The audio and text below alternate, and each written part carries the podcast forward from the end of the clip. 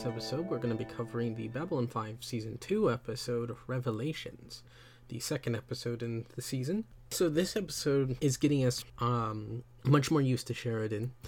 Uh, obviously, with his introduction in the last episode, Points of Departure, as well as continuing some threads that uh, have been left on since the uh, since the season one finale, as well as uh, concluding some stuff and setting up things. It's it's a very very important episode. Um, however, there's just not a whole lot to say about it because it's it's mostly a lot of setup and some payoffs, some and, and, and some interesting sort of behind the scenes stuff. Um, so I think the the I'll, I'll start out with Sheridan's sister showing up. Lizzie never really shows up again. Um, and she's a, she's a shorthand plot device used by JMS to immediately get us attached to Sheridan by by supplying him with a family member in, in which they interact. There is a um, level of familiarity there uh, between the characters that ensures that uh, that there's no awkwardness. So whereas when he's interacting with Garibaldi later in the episode, where Garibaldi says "I don't know you," and it's very clear Garibaldi doesn't really trust him. Um, it's it, it it's from that perspective. So and of course he has Ivanova, who's a friend, but they haven't seen each other in a while. So whereas his sister, family, blood, uh, you know, blood related uh, obviously, while you may grow apart, while you may um, have very different worldviews, you ultimately care deeply about your family no matter what. So uh, it, it's it's shorthand for us to get uh, to to understand Sheridan.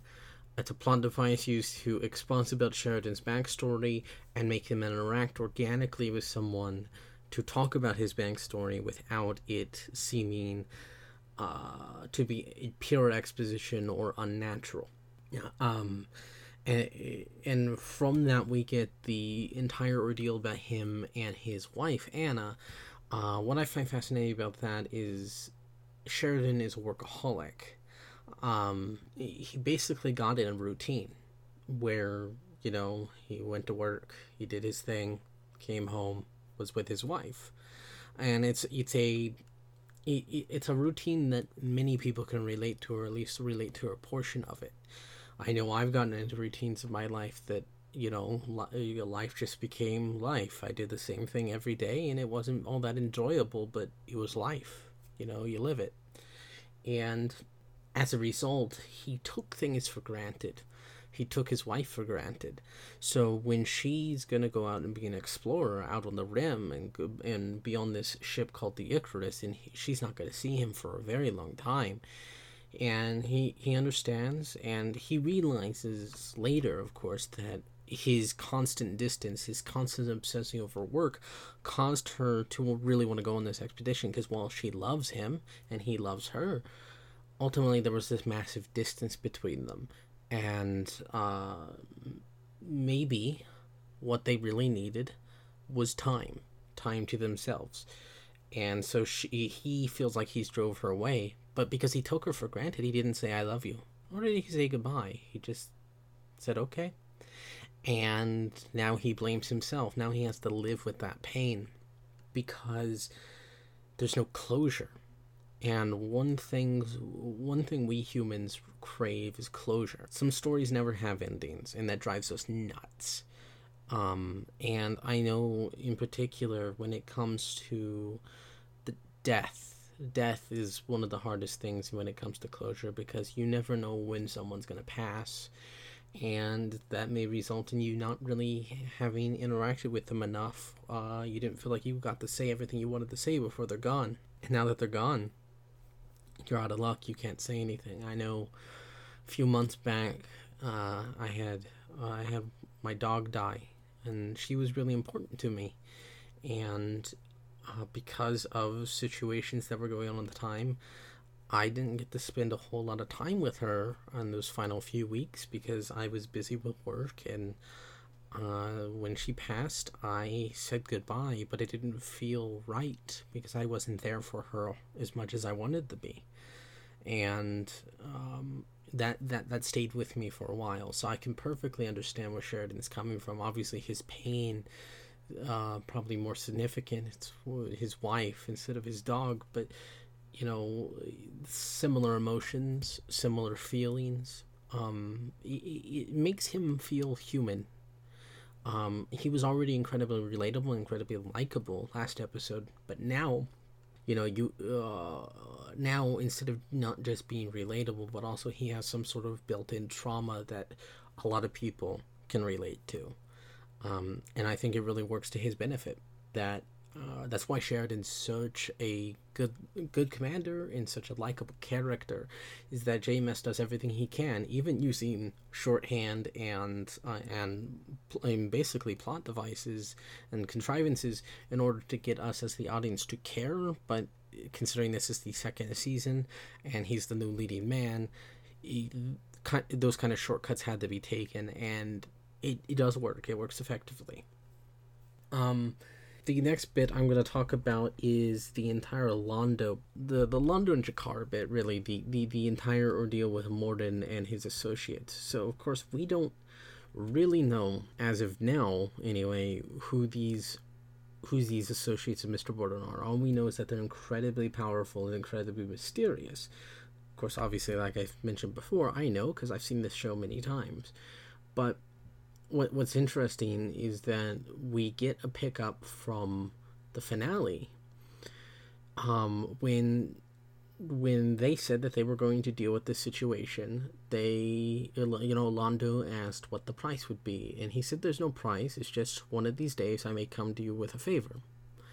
Um, you know it's quid pro quo. It's very gangster mentality mobster mentality of you know you scratch my back I scratch yours um, and that that scene where they're in the Zen garden is really chilling because, you know, he he's he's sitting there and he's like, if you hear anything out on the rim, just let me know, and.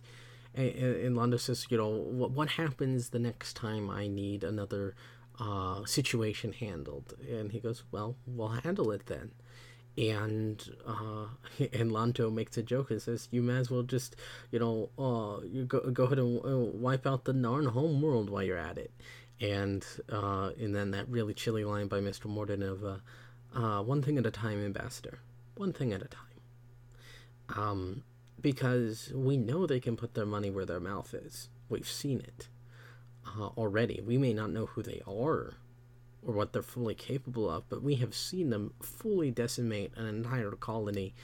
Uh, and then in this episode, we see these small versions of whatever the ships are, um, which, as they fold in space, it's very clear that they're organic in nature. That they they, they, were easy, they even the smaller versions were eh, were more than a match for anything that the Narns could throw at them. Uh, and speaking of that, the G'Kar bit, what I find fascinating is that in the finale, um, Chrysalis, he had disappeared because he had realized that the attack by the associates could not have been done by anyone that he knew of. There was no possible way. Um, it wasn't logical. It didn't make any sense. There was nobody with the capacity to do this sort of military strike in that short amount of time with that amount of destruction. So there had to be a different answer, something new. And then he comes back and then he realizes that it's not a new threat, it's an old threat. Uh, and I really love that line of um, "Wait for the future, Na'Toth. Wait for us all." Um, it, it's a it's absolutely chilling moment, and uh, it hel- it helps begin establishing the mystery that's been boiling since Signs and Portents who exactly is Mr. Morden and who exactly are his associates.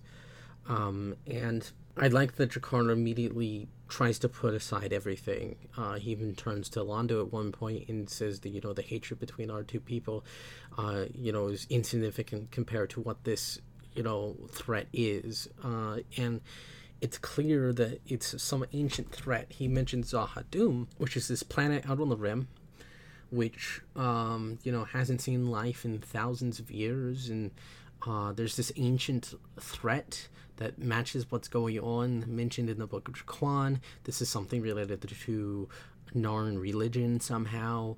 It's it's all really fascinating and really sets the stage that this is a big epic level threat. Some something's going on, something's building.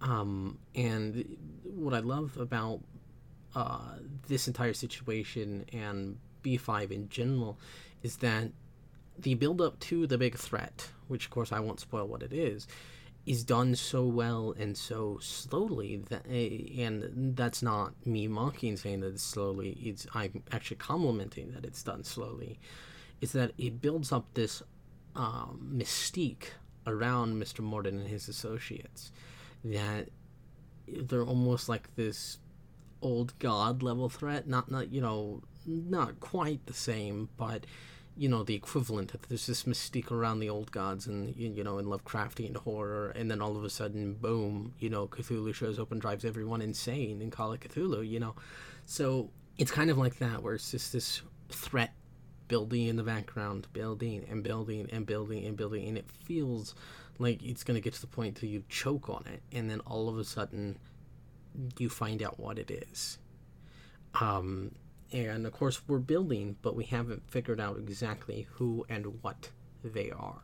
Um, the other the other section, the C plot, I would say of this uh, this episode is Garibaldi. He has been in in a horrible medical situation, been in a coma since uh, being shot in the back, um, and Franklin uses the uh, alien healing device from the Quality of Mercy to heal him because there was no way he was going to be able to save him and get out of this coma. Now, it's a great way to bring that back, and clearly what it was always designed there for. Um, there's another situation that will be used, but I won't spoil what. There's a problem with it. Sheridan, who knows nothing of Garibaldi, um, and has recently just came on the station, willingly gives up part of his life force to save Garibaldi's life. Well, that's perfectly in character with Sheridan. Sheridan is a very kind, very good person. Um, and he makes some good arguments when he's talking to Franklin, and Franklin comes to a compromise that we will both use it so that we don't cause too much harm to each other, or to, to, to, to ourselves, so we'll split the difference, basically. I think that sacrifice the healing of Garibaldi was always meant for Sinclair, and you can tell it's being set up that way because they throughout the first season it is constantly mentioned for Garibaldi to watch his back, and then uh, the alien healing devices is created, and then we uh, get tons and tons of establishment and check-ins of Garibaldi and Sinclair's friendship. It's very clearly supposed to be friendly love, you know, willingly giving up part of your life essence to save your one and only friend, basically. Makes perfect sense if it's Sinclair. Sheridan, he makes some good arguments, but it's clearly JMS writing himself out of a hole because you can tell that that plot line was always meant to be Sinclair, and you could have gotten tons and tons of drama and pathos and and some really good scenes if that was Sinclair with because it's Sheridan and not Sinclair, who has no personal attachment to Garibaldi whatsoever, you end up with a scene that clearly feels like it's rushed. Um, that that scene where he where he's the healing device is very clearly just you know it's matter of fact boom we gotta do it we we need our head of security back boom done you know it's it's it's our loss but still works out um, and I do love that Garibaldi's very first words when he wakes up is "What's up, Doc?" Uh, that's very Garibaldi. Um, but Garibaldi is going to have a hard time after this. I'll talk more about this in the next episode because that is more in line with talking about his paranoid personality and the issues he's going to have recovering from being shot in the back. But it's very clearly got to him. Uh, the moment he sees Sheridan, he goes, I don't know you. You know, it, it is very clearly, I don't trust you at all I don't know you. You replaced my friend. You're supposed to be my superior, but h- how am I supposed to know if I should even trust you? You know? And while he likes Talia, he knows that she's Psi-Corps, and therefore, when talking about the situation with Jack, he has to ensure that she's out of the room. Uh, and then, obviously, his big emotional blowout to Jack, uh, great when he slams the cane down on the table because uh, you know he he's struggling right now, and this man who was his you know second in command, who you know he taught everything he knew to, betrayed him, shot him in the back, um, and is really well handled. Uh, the the the uh, entire uh, situation there. I think Jack. I I don't know if I've mentioned this before, but I do think that Jack is a symptom of the the '90s uh, on the show, the inexperience with serialized storytelling. If this was a character uh, a, if, if this was a story we were telling in a modern serialized uh, story like a Game of Thrones or uh, you know, a Westworld or whatever, Jack would have been a character that we would have introduced very early on, and we would be checking in on him every so often, maybe episode, maybe every two episodes. We'd get to know a bit about his personality, a bit more about his personal life, make him relatable and interesting, and then reveal that he's a traitor. Um, we don't do that here. He gets a couple of obligatory scenes in previous episodes in which he has next to no lines. In a couple of them, he's in the background and literally has no lines. And then he betrays Garibaldi, and then obviously this episode. Um, so the betrayal doesn't feel as personal to the viewer. It feels personal to Garibaldi, but not to us, the audience.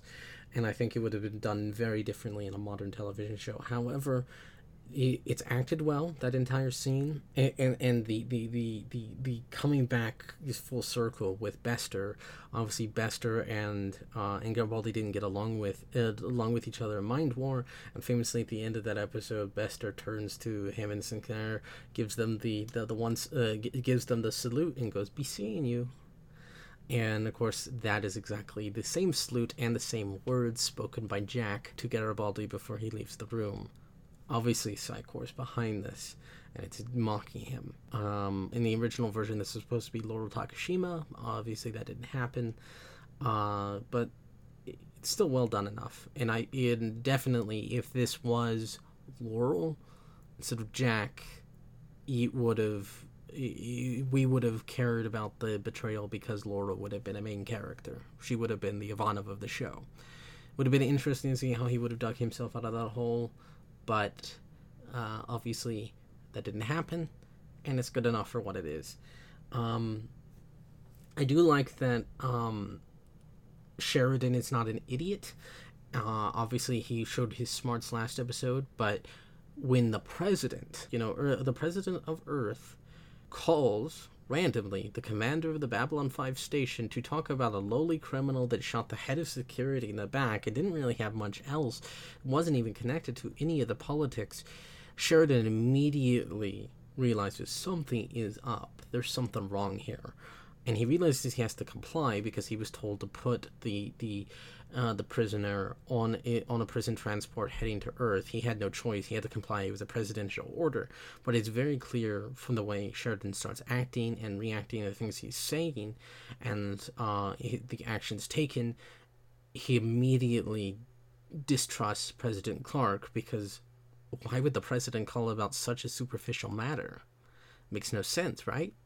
Unless he's part of this situation the part of the reason why Garibaldi was shot, and Garibaldi even brings that up of the newspaper headline that I brought up in my spoiler section uh, back in season one about the about Psi-Corps, which is not supposed to take any political action whatsoever, backing Clark uh, for vice president, and now he's the real president.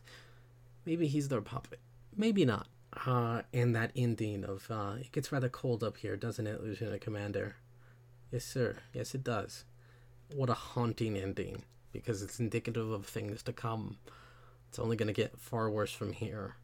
And that's the great thing about Babylon 5 is when you win, you still lose.